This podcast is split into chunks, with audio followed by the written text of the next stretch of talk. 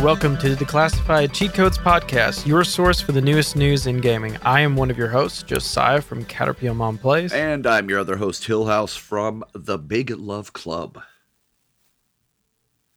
Sweet.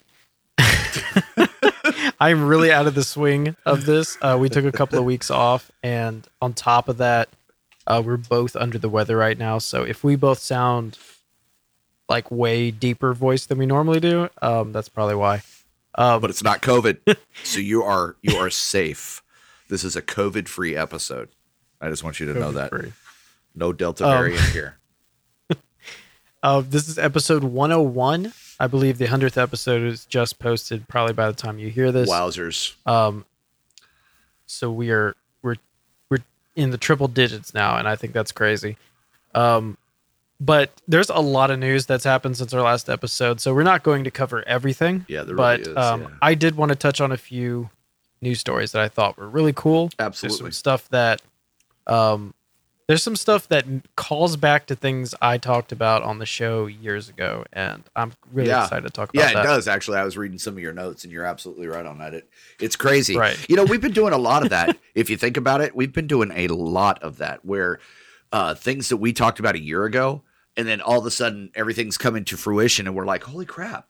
You know, we did a we did a story about that and gave our Right. our you know unfettered opinion on it, and look what's happened. And a lot of the times we've kind of called what was going to happen, you know, which I, I thought was pretty interesting. But yeah, yeah, it's been a neat, it's been a neat uh, 101 episodes, man, for sure. Uh, to see everything that has happened after we've done stories and whatnot and what's come out of it. So yeah, it's pretty neat. Yeah, and I'll let you start our episode off because I didn't really play any new games. Um, basically, Dude. all I've really had time to play is um, Fortnite. I think I did play some really cheap indie games, um, but I don't know them off the top of my head. I might talk about them next episode. Um, but Yeah, I played. oh, a- is that? I played a lot. I, I thought what you were typing was a comment on me playing Fortnite, but okay. Oh no, no, I not thought at you all. were calling me scum. No, not at all. um, I have I have actually done something that is it's going to baffle people's minds because usually you are the game player, and I have played a shit ton of games, new games, gotten out of my comfort zone, played some stuff I never would have thought I would have played, and j- have honestly have been having the time of my life doing it. Um, and real quick, I'll even just say this real fast. Uh, first game that I'm going to talk about that I played, fucking Minecraft, bro. I played Minecraft. I'm like, are you kidding me? So I, uh, this is something I swear to God I would never try and never play, but I see the appeal. I played it, and it was only for a couple of hours, but I very zen. Oh my god, it, there's so much that you can do with this game, and the modding to it alone is absolutely incredible. I did not play enough of it to where I feel I can give you any kind of intelligent review of the game, but I can tell you this based on what people have told me and what I experienced for the couple hours that I played, it is something that I will that I'm going to keep on my PC. Um, one of the things that I've been doing with Xbox and PC is I've been going through my games and deleting what I do not play. There are a shit ton of unnecessary games on my PC. And so I've been getting rid of several of them and making decisions on what it is that I want to play and not getting pigeonholed into one game again, like Overwatch, which I did, and which is probably going to happen with one of the games that I'm going to be telling you about anyway. So I don't know why I said that. Uh, but anyway, so yes, I played uh, uh, Minecraft, and I actually enjoyed it. And I, I, like I said, I see the appeal, and I definitely will be going back to that game. However, there are some other games that I played a ton of, and one of the games that I'm just completely addicted to right now is PGA Tour 2K21.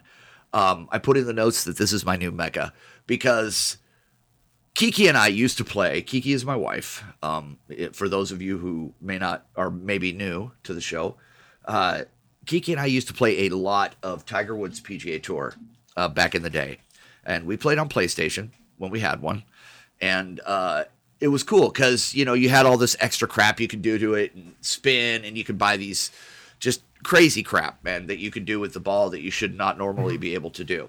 PGA Tour 2K21 is not like that at all. Um, it actually hits what the club is supposed to hit.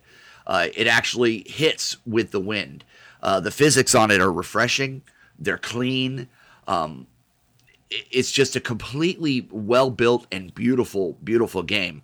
I have put a lot of hours into this game already on Xbox alone. I do plan on getting it on PC because I want to see uh, since you link your um, uh, account uh, with your Xbox, then your account is linked to that game. So I'm thinking that it's still going to be linked and they may just cross over. So I'm going to try that out.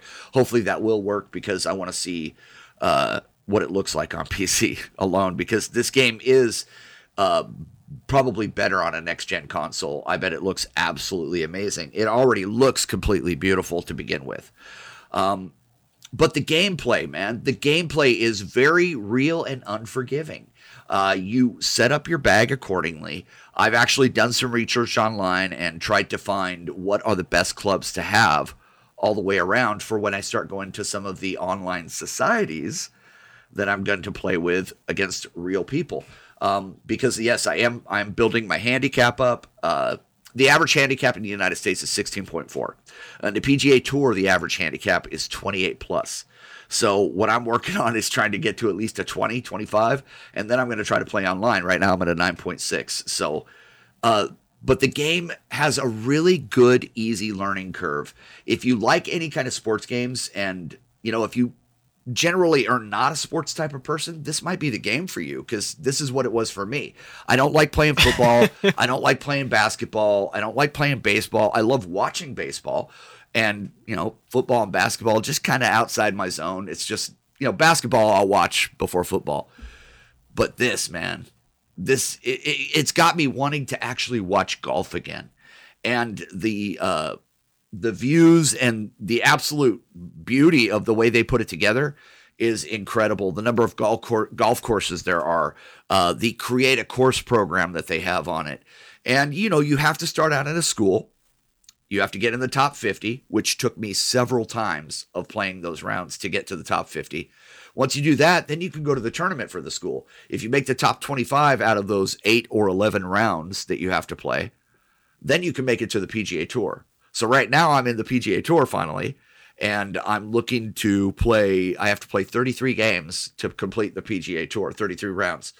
So I don't know how many I have, but I have won uh, five events, uh, in first place, and they were hard, man. They were not easy. There was some many come from behind wins. So it's it's a great game. Um, if you're looking for a little bit of com- competition or people you can play with, uh, I play with Kiki all the time, and we have a blast. We just have a good time. She kicks my ass too. Uh, we played here before the podcast, and she was 14 under par, and I was, uh, I think, seven under. Yeah, so she smoked me. Um, but it is a great game. So I recommend PGA Tour 2K21. 100%. Uh, next one that I guys wanted to tell you about is a game that I just came back to, and it's called Scum. Uh, Scum is a very detailed, very insisting uh, uh, survival game. Um, it's nasty, it's brutal, it's rude. Uh, if you are if you are have a weak constitution at all, I do not recommend that you play the game. Uh, you can Google Scum and see some really nasty but interesting videos of the way people uh, kill each other. And make sure uh, you Google it with with the word video game. yes, scum video game. Um, but uh, and make sure that you know. Honestly, this is not something that you want your kids to see. Uh, it is a very mature game. Um, cause let's just start with this uh, character customization.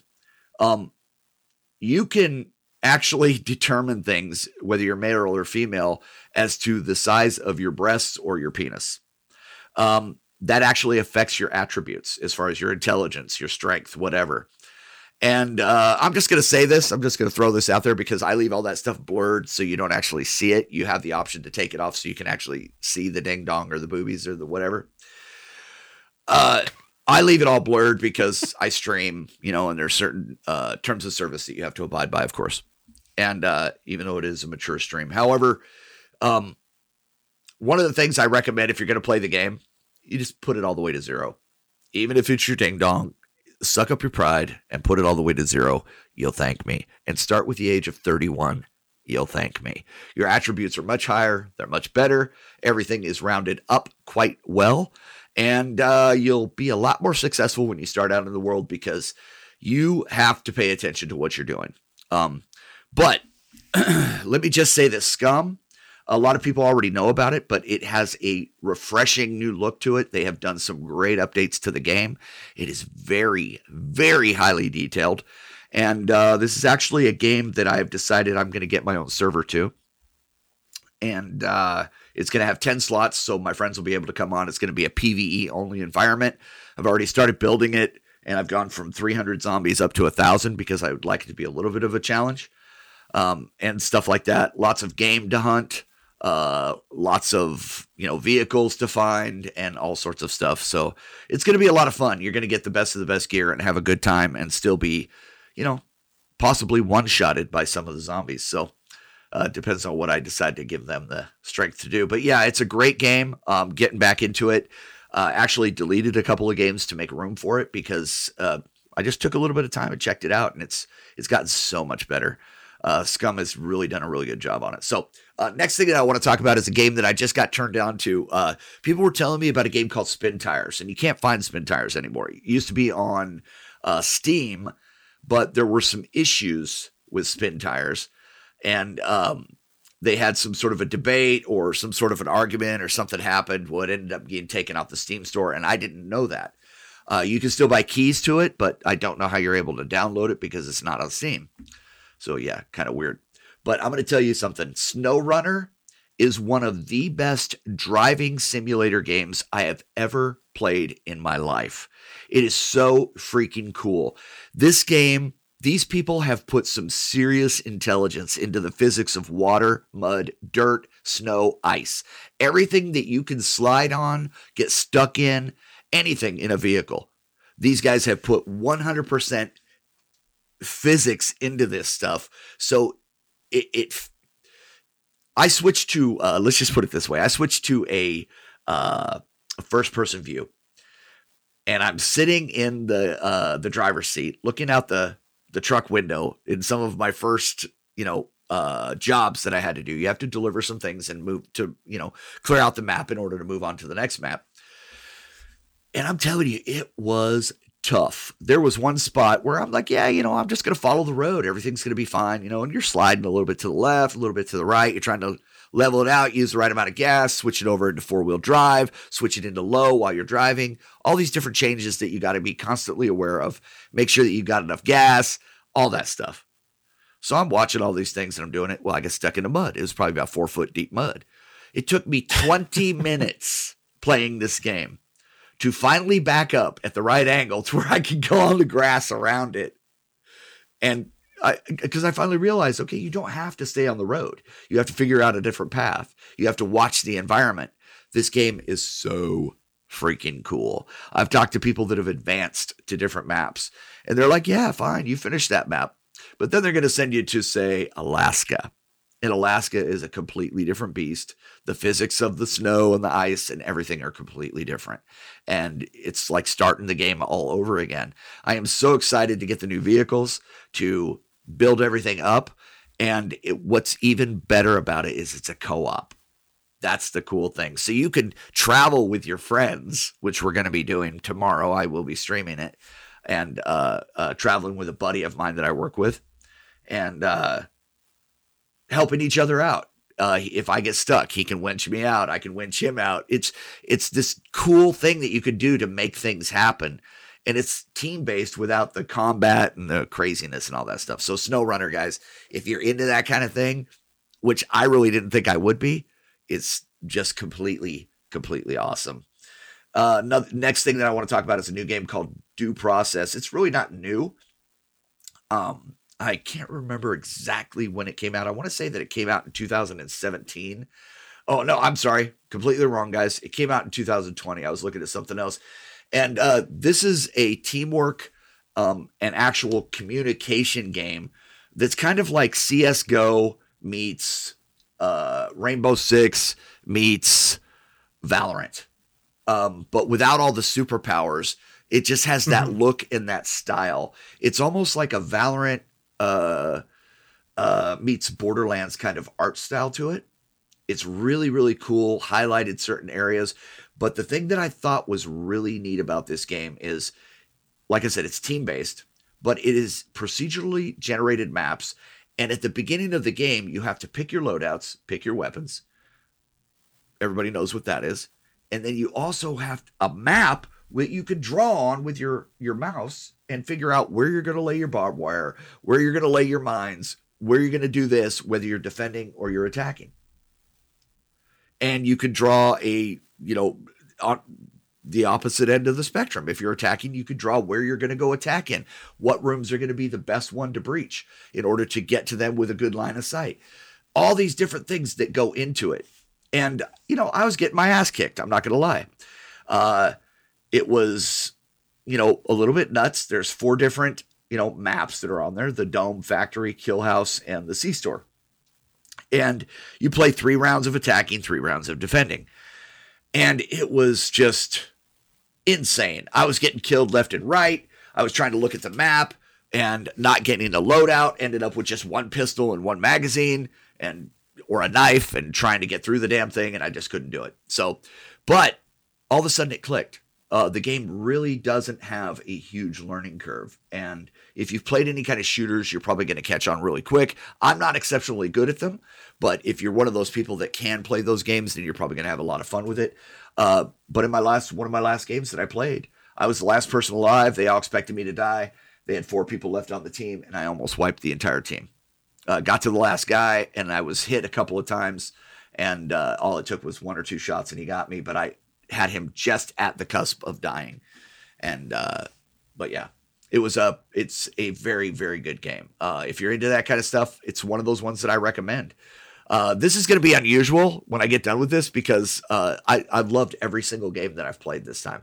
Uh, it's just nuts. Last game that I want to tell you about is Escape from Tarkov. This is not a new game. This game has been in beta since uh, 2017 you have to buy the game in order to participate in the closed beta.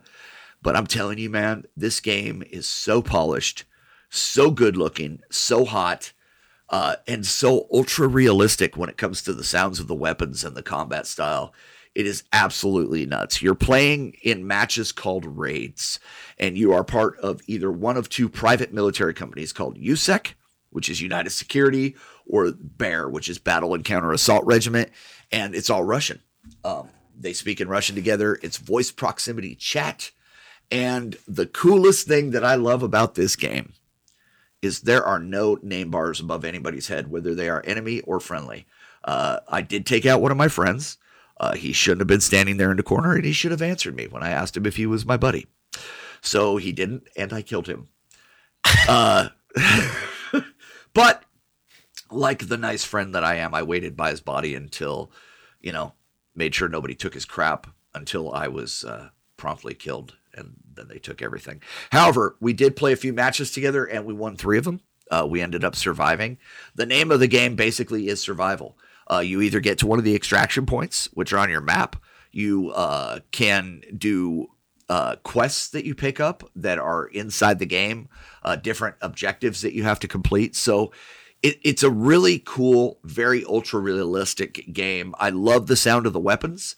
Uh, the way that the weapons sound when they're firing uh, are just almost spot on. I mean, it, it I, I've spent a lot of time around military weapons, and it just sounds so close to the real thing. It's just, it's just really neat. Um, but I recommend it, guys. If you can get a chance to pick it up, like I said, it's still in a closed beta, but this game is absolutely beautiful and awesome. Uh, Escape from Tarkov, uh, very high learning curve. Um, a lot of things that you need to examine and inspect in order to learn about them, like iron sights and things like that, before you can use them on your weapon and you can actually get new pieces, put them together, and build your weapon even better.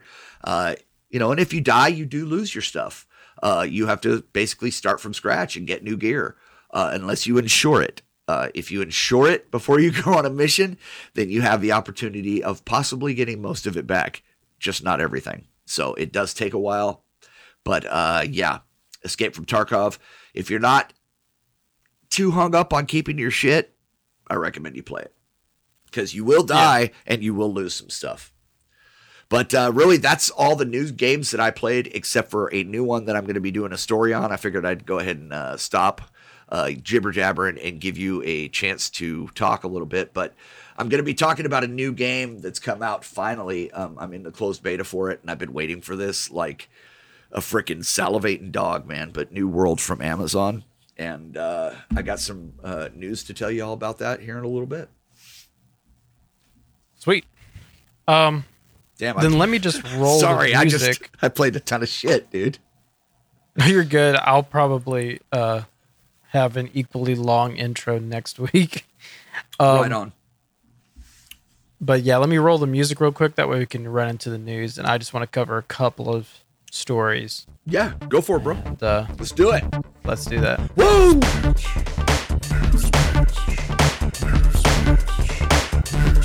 Oh yeah, it's time for the news, bitch!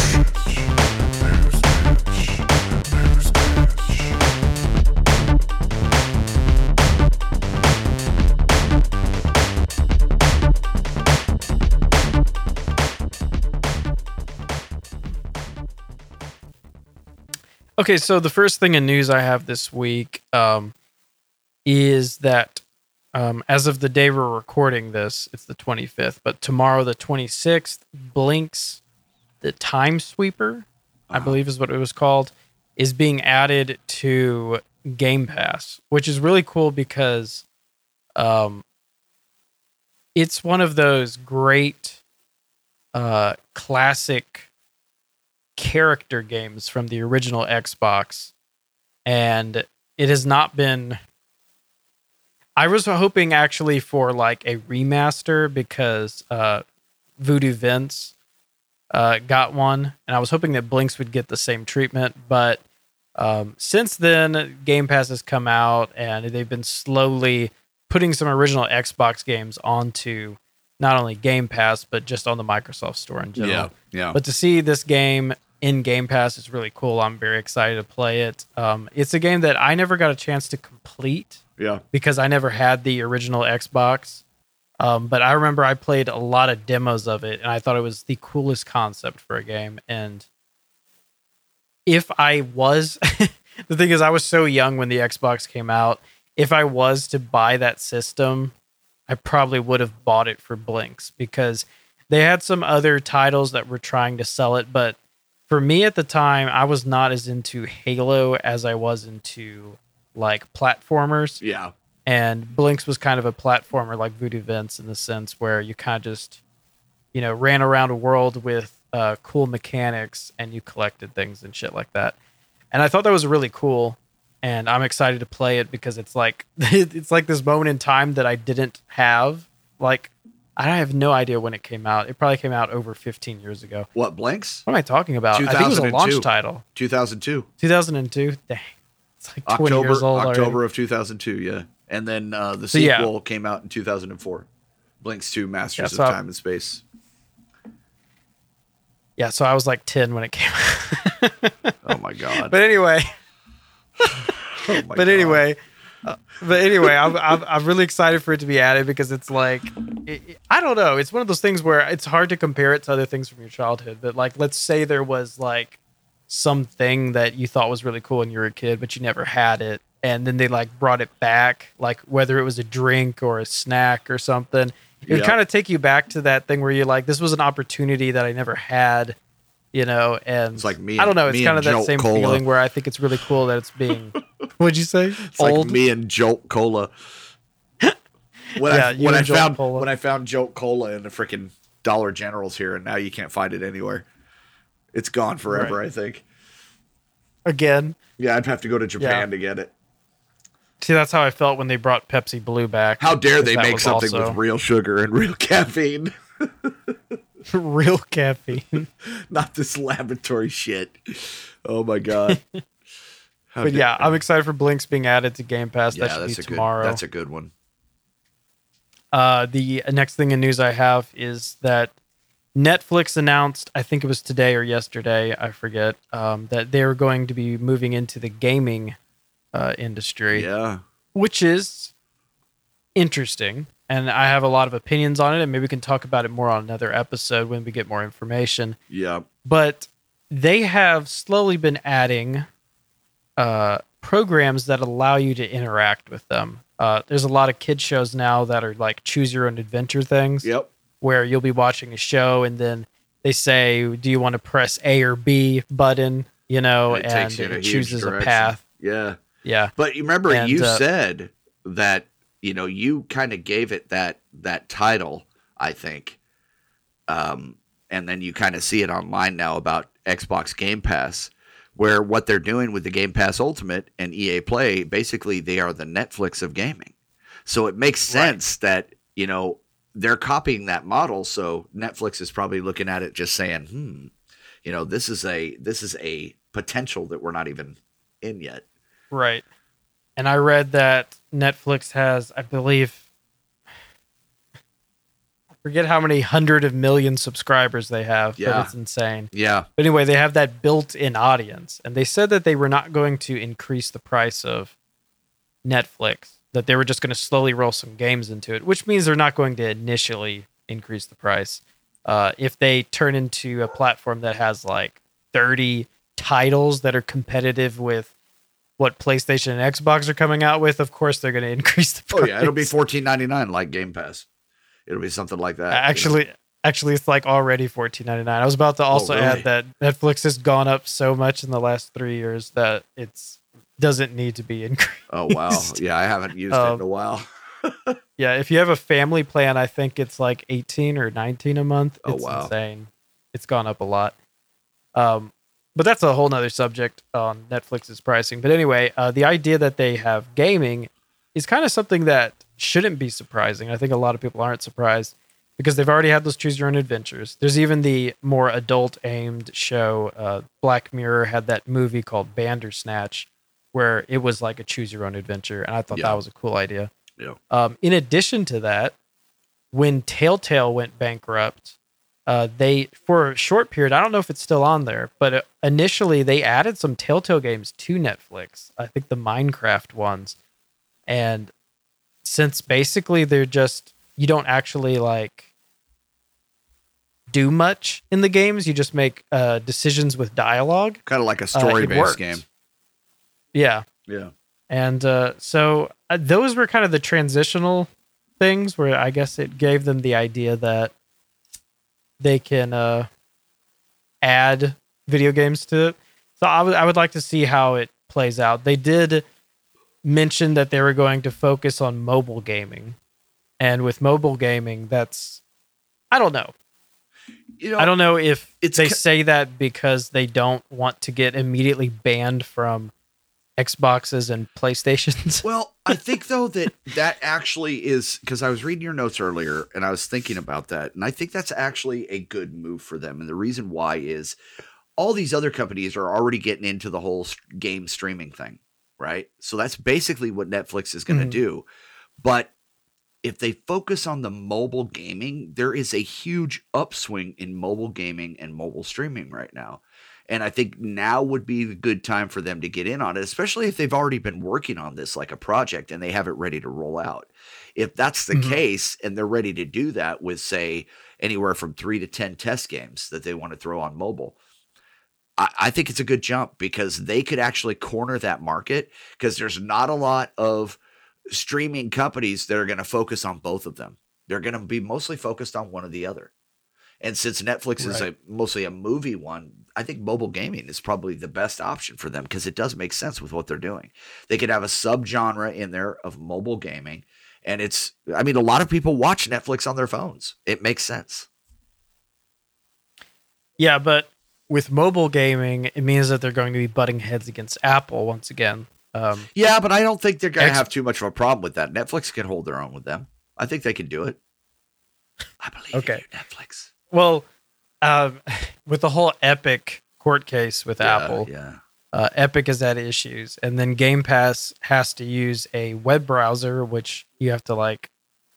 It's very complicated with that, and um, I don't know. It, it, it's interesting that they're focusing on that because if they did say that they were going to focus on gaming to be allowed on streaming platforms, um, there would be immediately a conflict of interest on Xbox and PlayStation if they allowed Netflix to do that on their systems because in a sense you'd be gaming through another um service it, it's interesting i would like to see how it all plays out because they have to be careful with how they approach it Yeah, because yeah, yeah.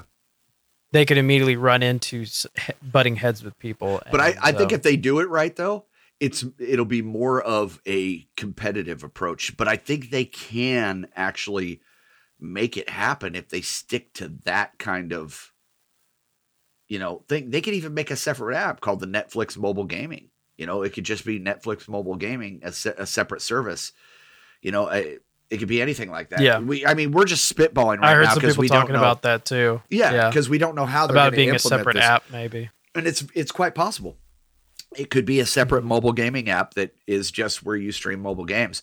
Um, so basically, in that respect, it would be like an Apple store. It would be a Netflix gaming store. Um, but they, I think they have, you know, every right and every uh, uh, bit of ability to go up against Apple in this kind of respect. I, I think that they can actually do it. You know, part of me would like to see it happen. To be honest with you, um, some of these companies like that have been way too big for way too long, in my eyes. And I just think that a little competition would not hurt the consumer. you know what I mean? Right. It is also interesting because Netflix paved the way for two very popular services. They were the first Yes. popular mail-in disc company. Yep. Uh, they were before GameFly. GameFly was the game copy of Netflix, and then they were the first streaming service that was popular. I used to use Netflix And- as a as a mail-in movie service. I loved it. yeah, a lot of people did. I mean, that's what put them in business. Yeah. yeah. And um, you know what's so crazy is it still exists. I saw a video on YouTube about that. About how does it still exist? Like who is still using it? Who who yeah. but it's still there. There's still a disc. I don't think Uh, I've bought plan. a DVD for a hundred years. It, it's there. But there's red boxes. But even red boxes seem more viable than Netflix Yes. on disc because at least it's like a you just spur the moment made the decision as you were walking out of the store. Netflix, you're Or welcome. You can put up Flix Yeah. Flix boxes.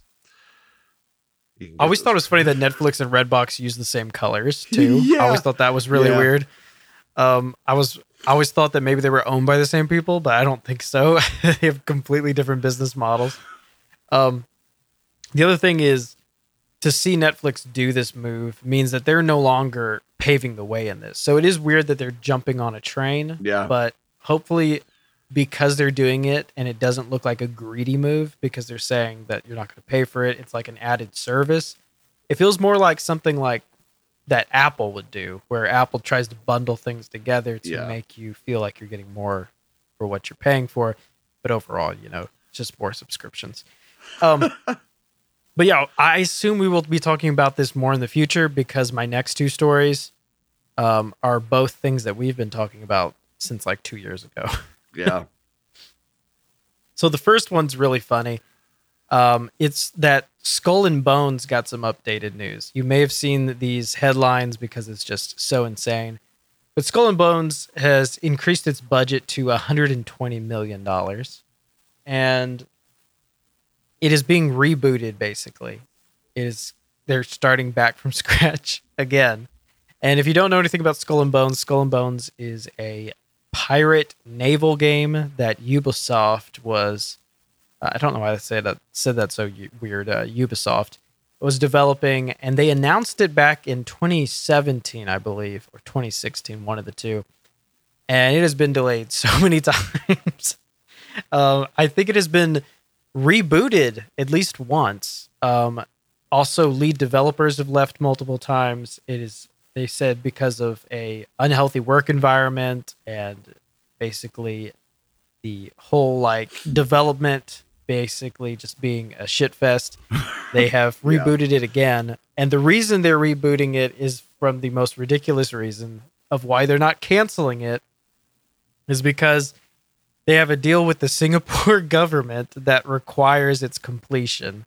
And because of that, they say it will be released in 2022. Oh wow. Now I saw that the developers of this game, they're being it's being developed by Ubisoft Berlin and Ubisoft Singapore. I'm assuming that their whole ability to work in Singapore must have had some deal about this game being made and that if they canceled this game that they probably wouldn't be allowed to still exist in Singapore. and they've funneled so much money into it that at this point there's nothing they can do besides release it. So what's so weird is that they're choosing to reboot it because from a business standpoint, this has already been a loss. It's already a waste of time, money, labor, and you're being forced to release the game. Why wouldn't you just release an unfinished game or a really shitty game next year? You know, because I mean, that does suck and we hate companies that do that.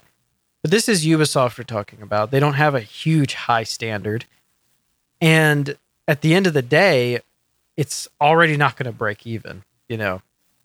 So I don't know. I'm very I have mixed feelings about this, but the fact that they said 2022 is too short and too long in my opinion.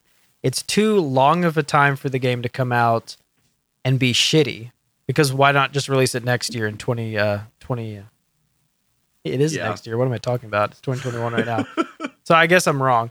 Um I guess it will be shitty. If they're rebooting it and trying to release it within a year on a game that has been in development for 5 years, then I guess it is going to be shit. so n- never mind. It's actually not too long. Um, it's just it's just crazy to think about how how much wasted time and resources have been put into this game because we've seen so many ads for Skull and Bones. Before the show, I was reviewing some notes. I started to laugh because I saw that on the Wikipedia page, and then I checked the uh, the citing of the source. But Skull and Bones won E E3 2017. It, it didn't win. It was nominated for the Great Game Critics Best Original Game, Best Online Multiplayer Awards, meaning it had some sort of like working demo in 2017 that won some E3 awards, or was nominated for E3 awards from the critics, and. That was in 2017. Come four years later, the game has been canceled like twice and rebooted man. and um, we're now hearing that by the Singapore government is being forced to be finished. And so what's so funny is you when this game releases, it's still gonna say E3 nominated best original game multiplayer on a sticker on it. And it's gonna have nothing to do with that original demo that some critics saw at E3 in a back room um five years before its release, you know, but it's still gonna boast that that nomination. That's what's Yeah. so funny to me. so so when it does release and you see that sticker on it, please know that it's probably from its original it was probably impressive in 2017 and now it's like, oh, is that naval game finally coming out? Yeah, when you see Now- that when you see that sticker, just think cyberpunk. Right.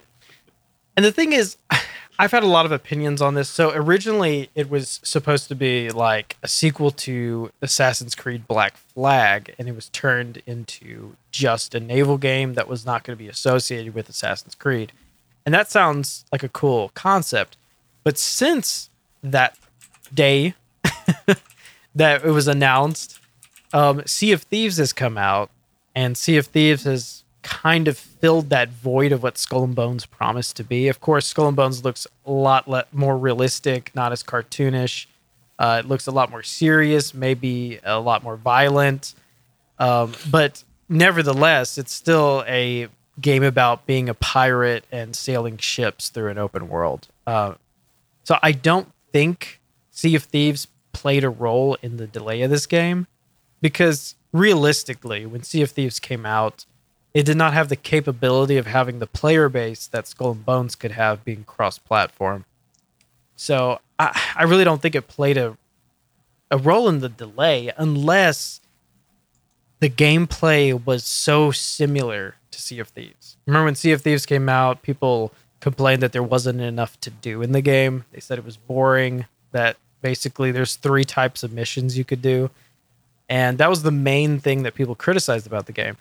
I'm wondering if Skull and Bones was the same thing. I'm wondering if two years into development, they had made a really good looking boat sailing simulator game and there wasn't any thing to do in the game. And they were like, so we're near completion. But then when they saw the reaction of maybe Sea of Thieves, they were like, holy shit, maybe we don't actually have the game that we thought was a game, you know?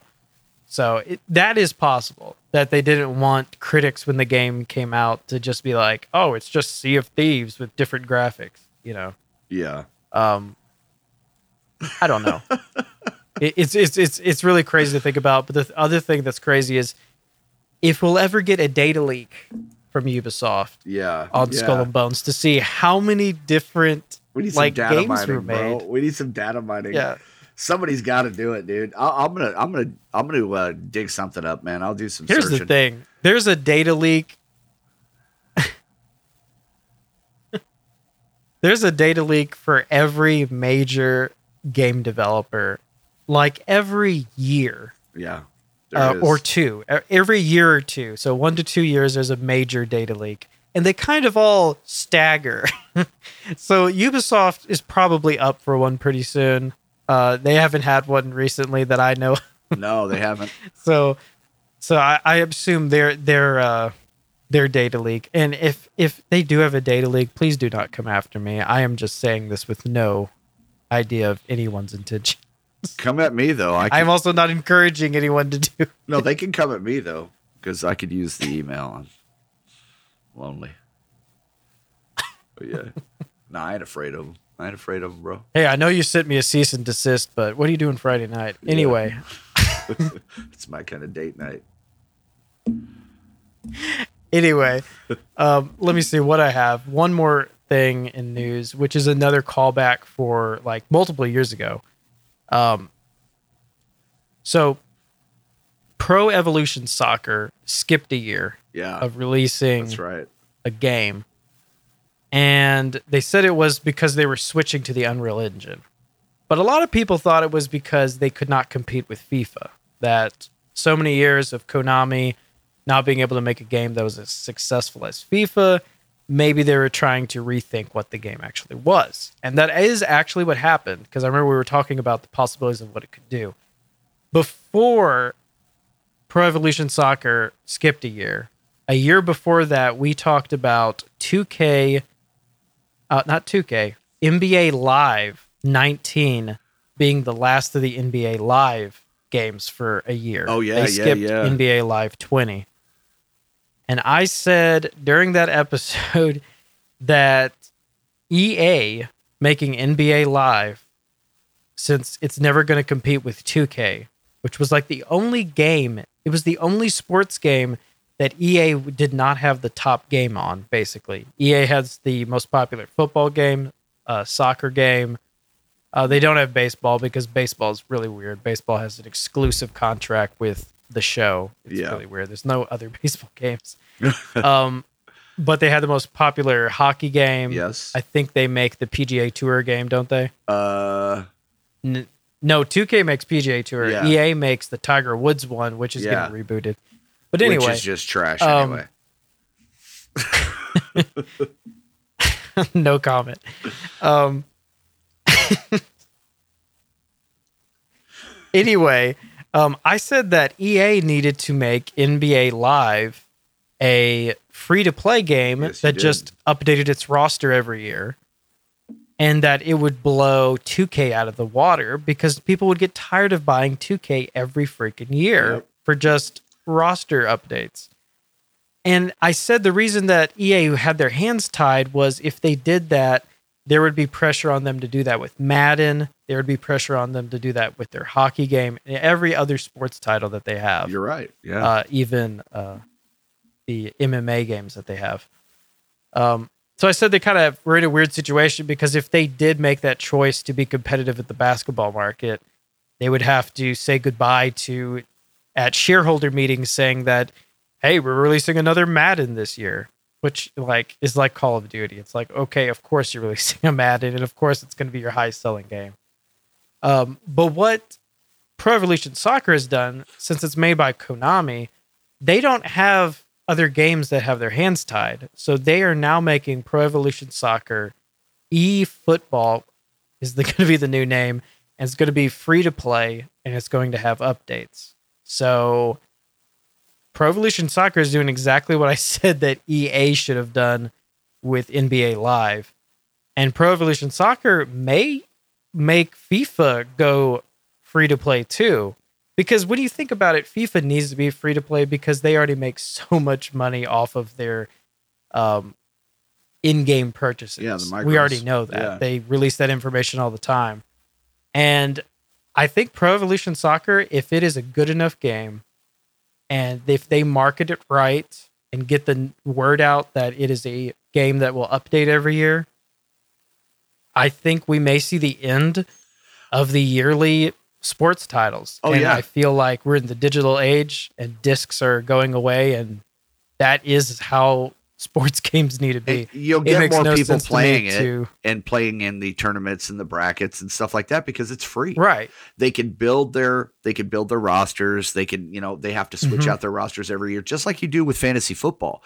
Except this is actually a game they can get on and play. Right. And in the same sense, it's something that holds even Call of Duty back. Um, you can get really good at Black Ops, and then suddenly all the attention of competitive play is on Modern Warfare, you know? And then you're like, but I don't want to switch games. And then when you finally do switch games, then a new Black Ops comes out Exactly. and it's it's weird for a competitive league to constantly change games completely change games Yeah. and sports titles have done that basically if you want to play competitively in sports titles uh, once the new game comes out it's you're in a really awkward position because you have to throw down that money to stay with the competitive bracket You do. it's so weird and it doesn't make sense but I think if Pro Evolution Soccer is successful, it could force FIFA's hand.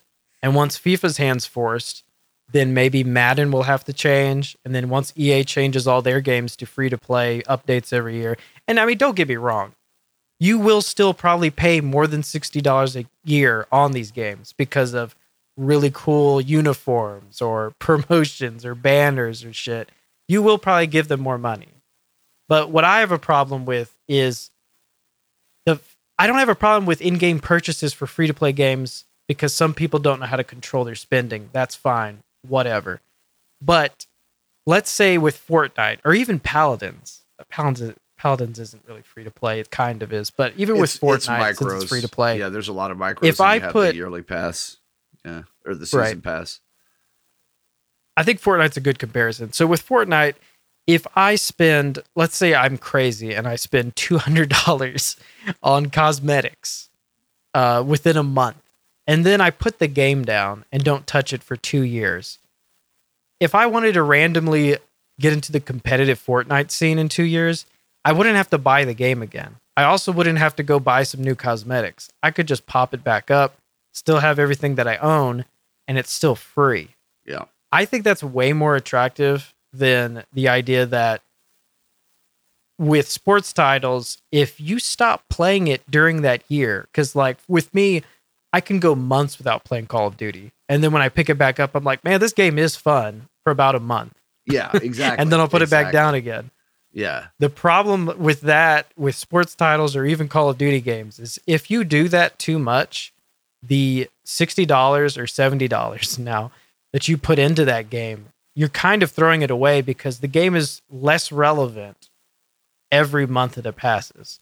But with a sports title that's constantly updated and is free to play, and the only way they make money is off of people who play consistently, you don't have to worry about putting it down for a year. You can get back into it when like your friends get back into it or if you get back into it or if you get a new console and you're just more comfortable playing on that like server or something, anything. It makes more sense to me for competitive games to update rather than try to sell you a new version every year. And I really hope Pro Evolution Soccer like changes all of that. and uh, I, I mean, I've never cared about soccer games before, but I feel like this is important. I feel like Konami has a very important game to make that could change sports games forever. And I, I, I think that I'm just saying it right now that if that does happen, this is the monumental moment that they announced that they were doing that. Because just the announcement, even if the game sucks, even if it's not popular, just the announcement has raised the ears of people at EA. Like, don't don't don't be naive and think that they have not heard the news that Pro Evolution Soccer is free to play and that it's going to update every year. They are already trying to probably think about a fallback plan if FIFA loses sales to Pro Evolution Soccer because they know that FIFA does not live off of the disc sales. It lives off of the in-game purchases, you know.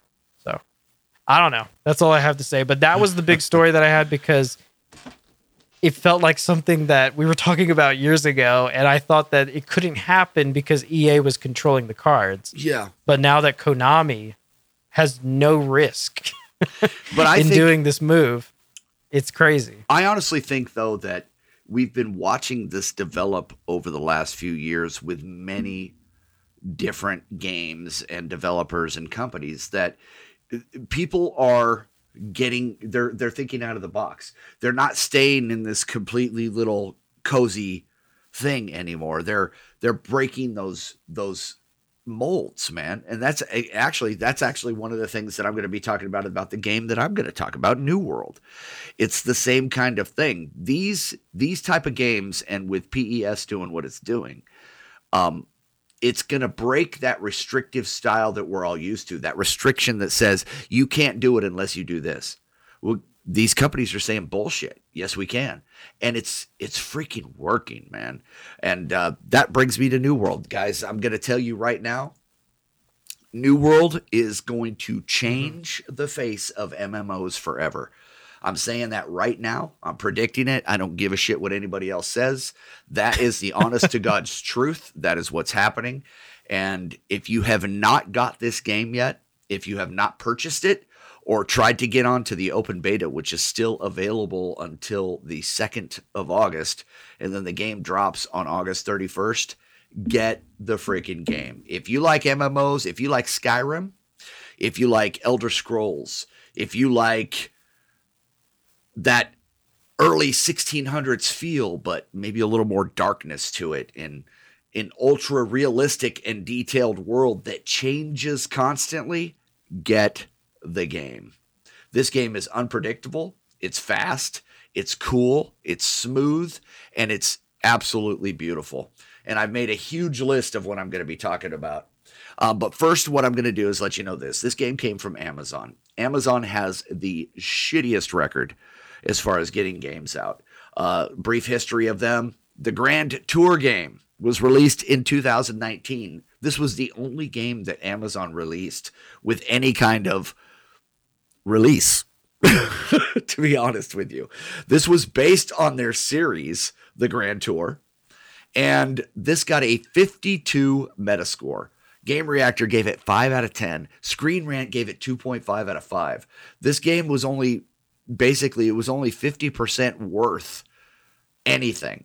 Now this game was released on January 15th, 2019, but it was stopped and delisted from PlayStation, Xbox, and Amazon in June of 2020. And the reason why is because they said so the developers could focus their efforts and resources on other projects. And I'm going to tell you right now, I am glad they did. And the reason why is because they have made this incredible new game called New World. Now they also had some other failures, guys. Breakaway was a team brawler, didn't even come out. Crucible, a 12 player last man standing game, did not come out. Two secret projects that they had called Nova and Intensity did not come out.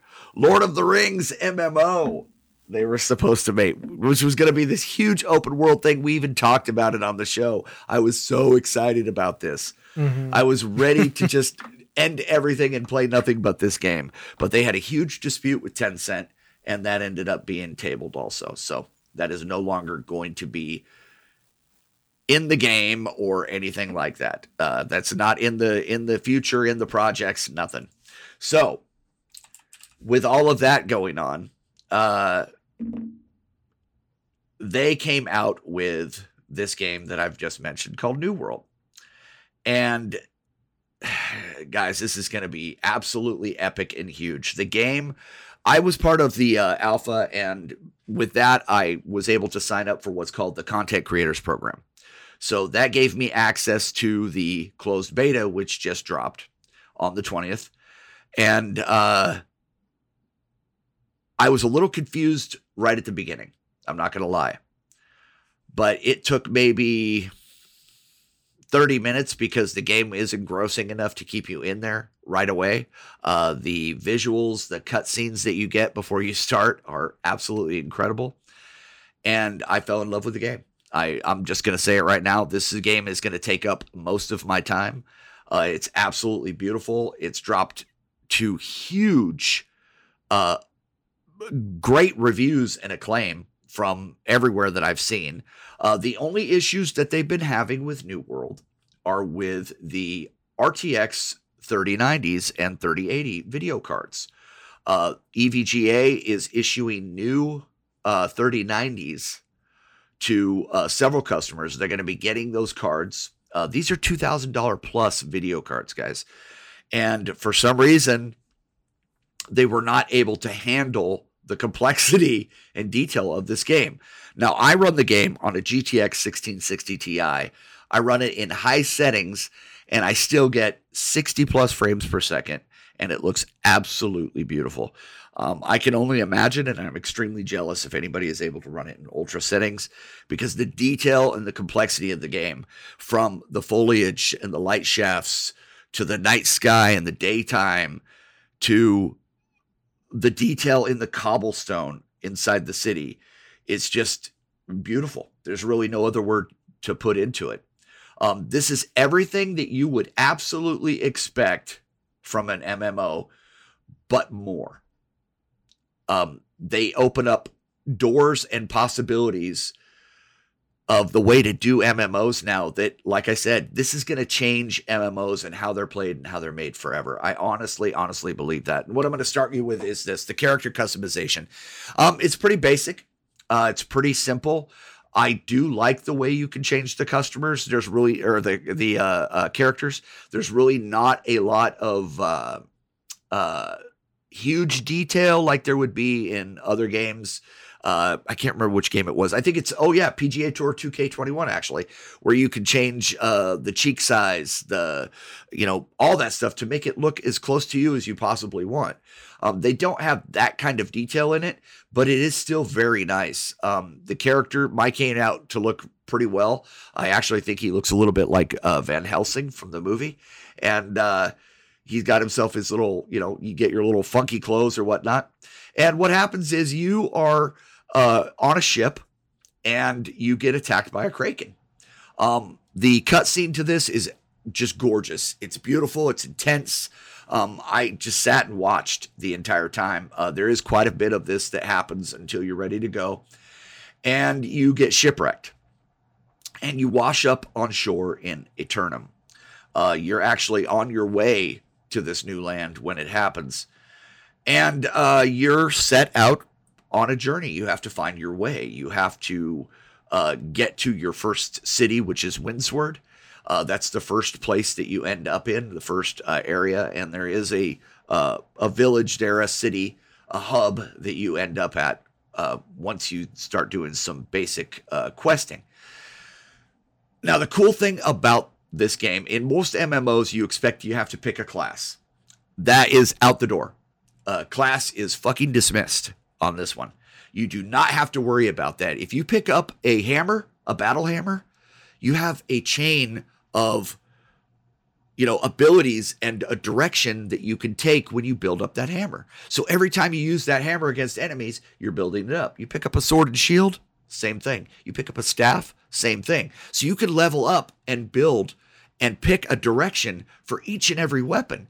And if you're tired of being the tank and you're tired of having a shield and a sword and you want to be a caster, well guess what? Now you have a bow and you have a staff on your back and you're shooting magic and shooting arrows at the guy. Or you decide you're going to pick up two battle hammers and you're going to go DPS. You can change your character mid fight. You can change your character mid quest. It's the beauty of it is you can be everything and anything. It's all about how you build up that weapon and those attributes, and they change as soon as you put that weapon on. Um, I started building a balanced character, so it's everything. I'm leveling up everything in it, and uh, the combat. Uh, with that being said, with the weapons and everything, it's all about timing. You go in for attacks, you set up a couple of combinations, and then you set up a big attack, and then you step back and you block. And it's actual blocking. If you don't have a shield, you throw up your two handed weapon, the guy hits the shaft of the weapon, and you block. As long as you have enough stamina left, you can block. As long as you have enough, you know, energy, you can do that. But then you have the ability to dodge and get out of the way in any direction, whether it's forward, left, right, reverse.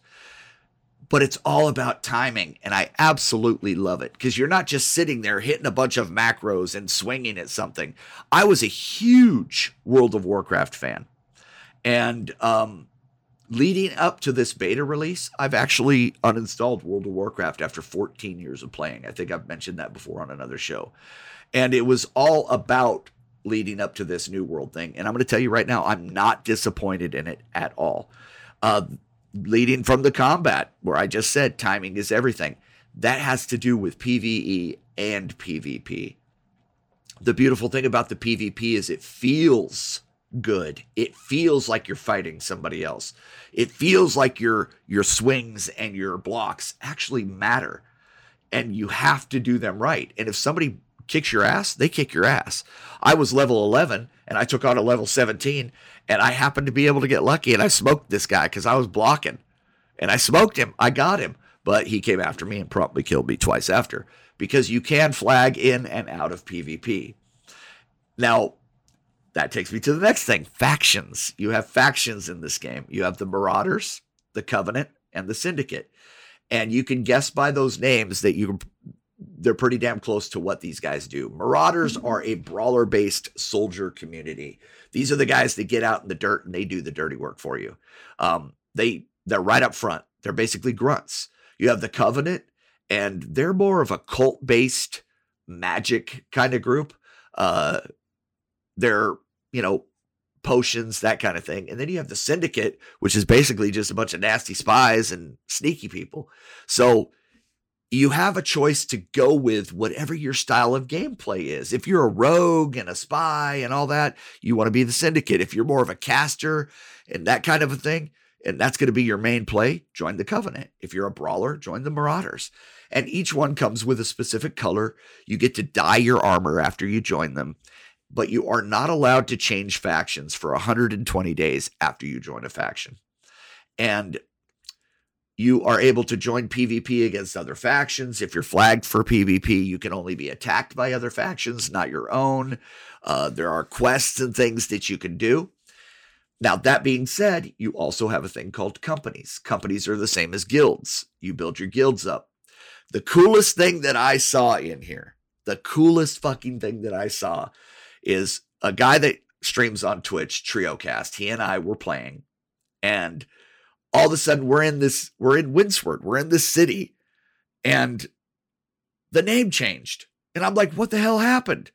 Well, this company called the Hot Tub Streamers, by the way, who were part of the Marauders, which we were part of that faction, had built their standing up in that territory and collected enough money, which is a hundred thousand gold, and you get your reputation built up, which is your standing.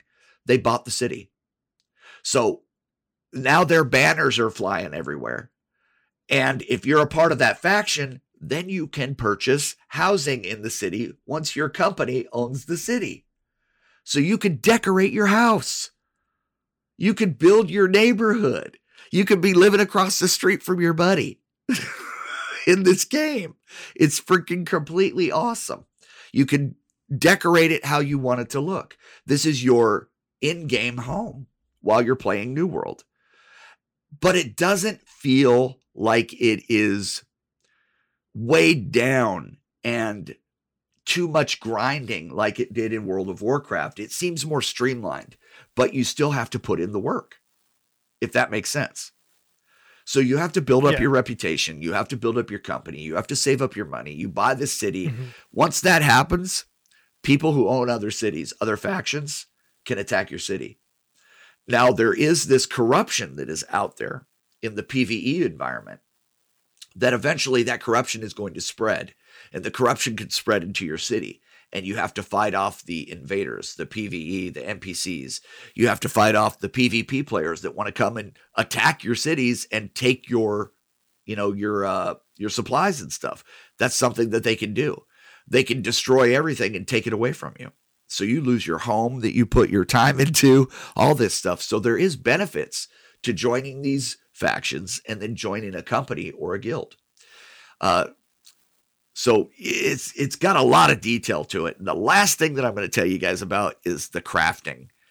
And it's just like any other game that you would expect. Now, in World of Warcraft, I'm not familiar with a lot of other uh, of the MMOs. I was mainly a World of Warcraft player. You're able to pick uh, two of the major um, uh, professions.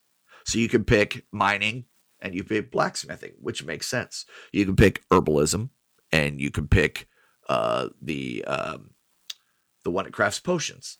You can pick fishing and cooking. All this different stuff that you can do.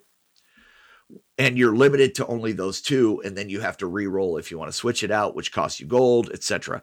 But you could also do the uh, uh, first aid, uh, fishing, and you can do cooking. So those two can roll together.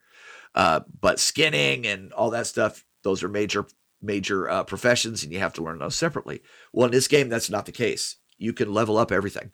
Uh, while you're running around, there is so much uh, uh, gathering that you can do in the environment. It's literally everywhere. So people were not stepping over each other, gathering stuff up. Um, the sound of chopping the wood is it's crazy, but it is very refreshing and authentic. The sound of hitting rocks with your pickaxe, whether you're in a closed area or an open uh, cavern where you know, or or gully where people, it's going to echo. That's how it sounds. It's very, very detailed and ultra realistic, and it's almost, it's almost uh, satisfying when you're playing the game and you get that kind of thunk of the axe hitting the wood or that that ting of the pickaxe hitting the rock or the metal. So it's very satisfying in that respect. But my favorite part of the crafting, guys, I'm gonna tell you this right now, it was the fishing. It was absolutely amazing. Uh, you have to watch how you reel in. Uh, you have to watch the tension on the line. It shows you a little green to yellow to red reel. If you go to red, obviously you snap your line. But I did a little bit of fishing and I was checking it out and I caught a 12.8 pound bass. And I was like, oh, that's cool. It just tells you what it is. Does it just tell you? The guy holds the fish up and it looks like a damn bass. I got a salmon and it looked like a damn salmon. I got a catfish and it looked like a flathead catfish. It was insane. The detail they put into this game is amazing. So I'm going to tell you this 100%. This game is going to change MMOs. People are going to be copying the Amazon mold and using it to their benefit to create new games. This this is going to change everything, guys. New World, get it, play it. I recommend it. 150 million freaking percent. I can't recommend it any more than that, guys. It's just it's one of the most amazing games I've played uh, in a long, long time as far as MMOs. And uh, I can't wait till the 31st because this is going to take up all of my time. All of my time. But that's all I got, brother. I mean, it it has been the most hyped game that they have been developing, despite the fact that every other game that they've been developing Yes. has been canceled. And it's it's 100% worth the hype, dude. It is so mm-hmm. good. It is so good. And I each time I play it, it gets that much more better.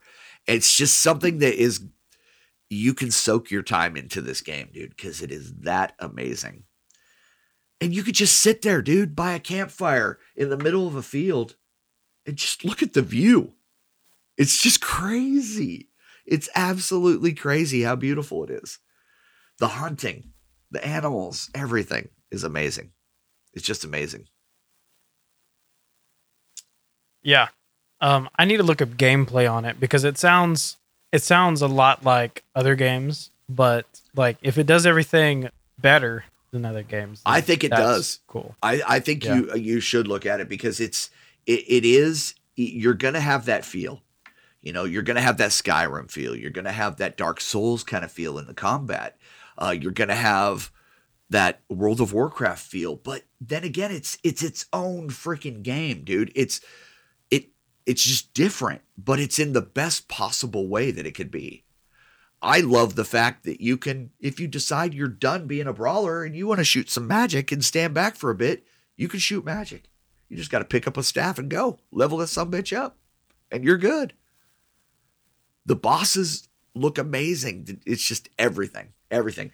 I now I like I said at the beginning, I got five keys, and I think I messaged you, and you. I don't think you had enough time to look at the uh, the thing. There were several people, dude, because of work and other stuff, that would have taken the key, but they felt like they couldn't put the time into it, and they they were like, "Well, it should be streamed," and I'm like, "That doesn't matter. Just play it."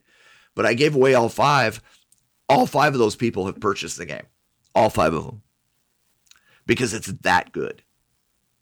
It just takes MMOs to the next level. That I really think it's probably the best direction MMOs could take right now there's probably some tweaking I may not have thought of and something that I didn't see, but yeah, this some bitch has my endorsement. That's for sure. I'm literally in love with this game. Yeah. Uh, MMOs are daunting. Just the word MMO scares me. It used to with me too. I had a really hard time when I started with World of Warcraft, but this isn't like that, dude. The I had so much fun with just the proximity chat on this that I'm walking around and I leave it on push to talk because, you know, I'm talking to a stream or whatever. They don't need to hear all that. So I decided, you know what? I'm kind of bored. So I'm just going to walk through the city. Well, I figured out how to slow down my walk because you're in an automatic run most of the time. So you hit left control, you're just walking, you know, just walking around. So I hit V, hit voice chat, and I started dancing. And I'm singing Bee Gees songs. And next thing you know, I've got a group around me. And we're all just singing Bee Gees songs and dancing. It was just a fun. And people were like, hey, you know, one guy was a little bit of a smartass and he said, hey, here's a trade. And he gave me a penny. And then he said, I love you, Hill House. It's kissed, you know, the, the kiss sound. And I was like, man, this is too. I started laughing. I'm just like, you guys are so fucking funny and awesome. But everybody was having just a great time. I it didn't feel toxic. It didn't feel complainy. It didn't feel any of that. You, you know, before the game, the actual uh, uh, beta dropped on the 20th, there was so much negativity in the chats, in the Reddits, all this different in the forums. It was just so much negativity. This shit shut it up after day one. After day one it's just that amazing and i cannot wait to see what they do next you only get to see a small portion of the map we were exploring areas that we should not have been in because we were getting one shotted and then if you don't have a campfire set up next to that location well you know i ended up being uh, what was it almost three kilometers away according to the map so you have to do some traversing once again but uh it shows blurry parts of a map around it the world that they're going to create is absolutely huge and just vast. And I just can't wait to see what they do. It's going to be so cool. So cool. So I'm going to shut up because I'm gushing like a little Oh. girl. no, we're good. Um, no, that was that was a good uh, analysis. I think Thanks, it's good man. that you played it because I definitely was not going to be the one of those two that would have had a good opinion on it. Every game that I played Um, was amazing, dude. Every single one of them was great. I mean, I, I, I never thought I'd be into a driving simulator, and SnowRunner was amazing. It is so cool. I mean, I, I'm keeping the some bitch on my. I got rid of two of my Batman games just so I could keep the game on there. Yeah. I mean, it's that good. Yeah. But everything I talked Yeah. about, guys, every single game, if you get a chance, if you haven't tried it, break out of your zone, man, and give it a try. It, they are so good. Such good games. Yeah.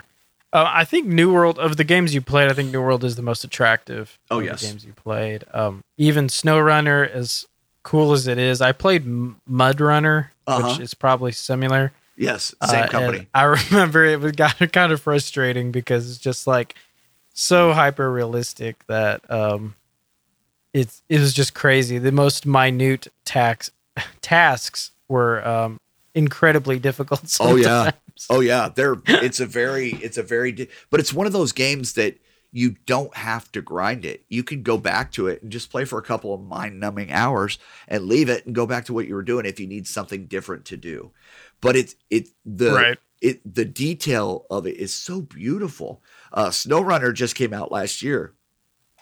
and I'm playing it in ultra settings and it is just crazy crazy beautiful. Um, but yeah, it's just one of those games that's more like that. It, it- I mean, it's a simulator. Um, I know some people that are very much into simulators. I'm not. So this is just something that I'm going to play on occasion. You know, kind of like riding a moped. I'm going to do it. Just nobody's going to see me. No, I'm kidding. I love SnowRunner. I actually do like the game, but it's not one that I'm going to be investing a lot of time in, like uh, New World. New World's going to take a lot of time. I'm going to be putting a ton of time into it. It's going to be New World PGA Tour and then like Scum, Escape from Tarkov, and then the rest. You know, that's basically going to be my agenda for the next year. Sweet. Oh, State, And, of, Decay, uh, State of Decay 2. You've got me into that one. Thank you very much. I've been playing that on PC now, and I love it. It's fun. I love it. Yeah. I can't wait for State of Decay 3. I love the trailer that I've seen. It looks scary as hell. And uh, the animals are going to be zombies. I love it. Yeah. Pretty excited about that one too. Uh, but yeah, I've been playing uh, State of Decay 2 as well. Is that crossplay? Uh, I don't know. I really don't I know. I feel out. like they need to add some quality of life stuff into it. Um, they changed. They've changed so much that I'm not sure if we have like motion blur on or something, but it's like it's hard to track now. I feel like it used to be easier to play. Um, Motion I think blur, they've man. added so many graphical updates that now the uh, the motion blur is rough. But Mo- motion blur is the most useless thing. That and film grain, I think, are the two useless things that they've ever put in video games. Camera shake, I can understand the camera shake. I feel a little more immersive. Uh, that's something actually uh, that I can mention real quick about New World too. Is I took I turned motion blur off, but the focus that they have it set on when I'm focused on another object and I'm zoomed out and I can see my guy, my guy's a little blurry because I'm actually focused on what I'm focused on, like you would be in real life. It gives you that 3D kind of focus and and look at it all. Yeah. Um, and you can zoom in to play first person and zoom all the way out to play, you know, not as tiny as World of Warcraft, but yeah, it it's yeah. I just I'm gonna be gushing about this game for the next. I'm I'm not kidding. I'm gonna be talking about it forever. Go buy the game. You code House 15. No, I'm kidding. I don't have a code yet, but I will get one. you d- use code uh, Hillhouse15. It's not going to do anything, but you could try.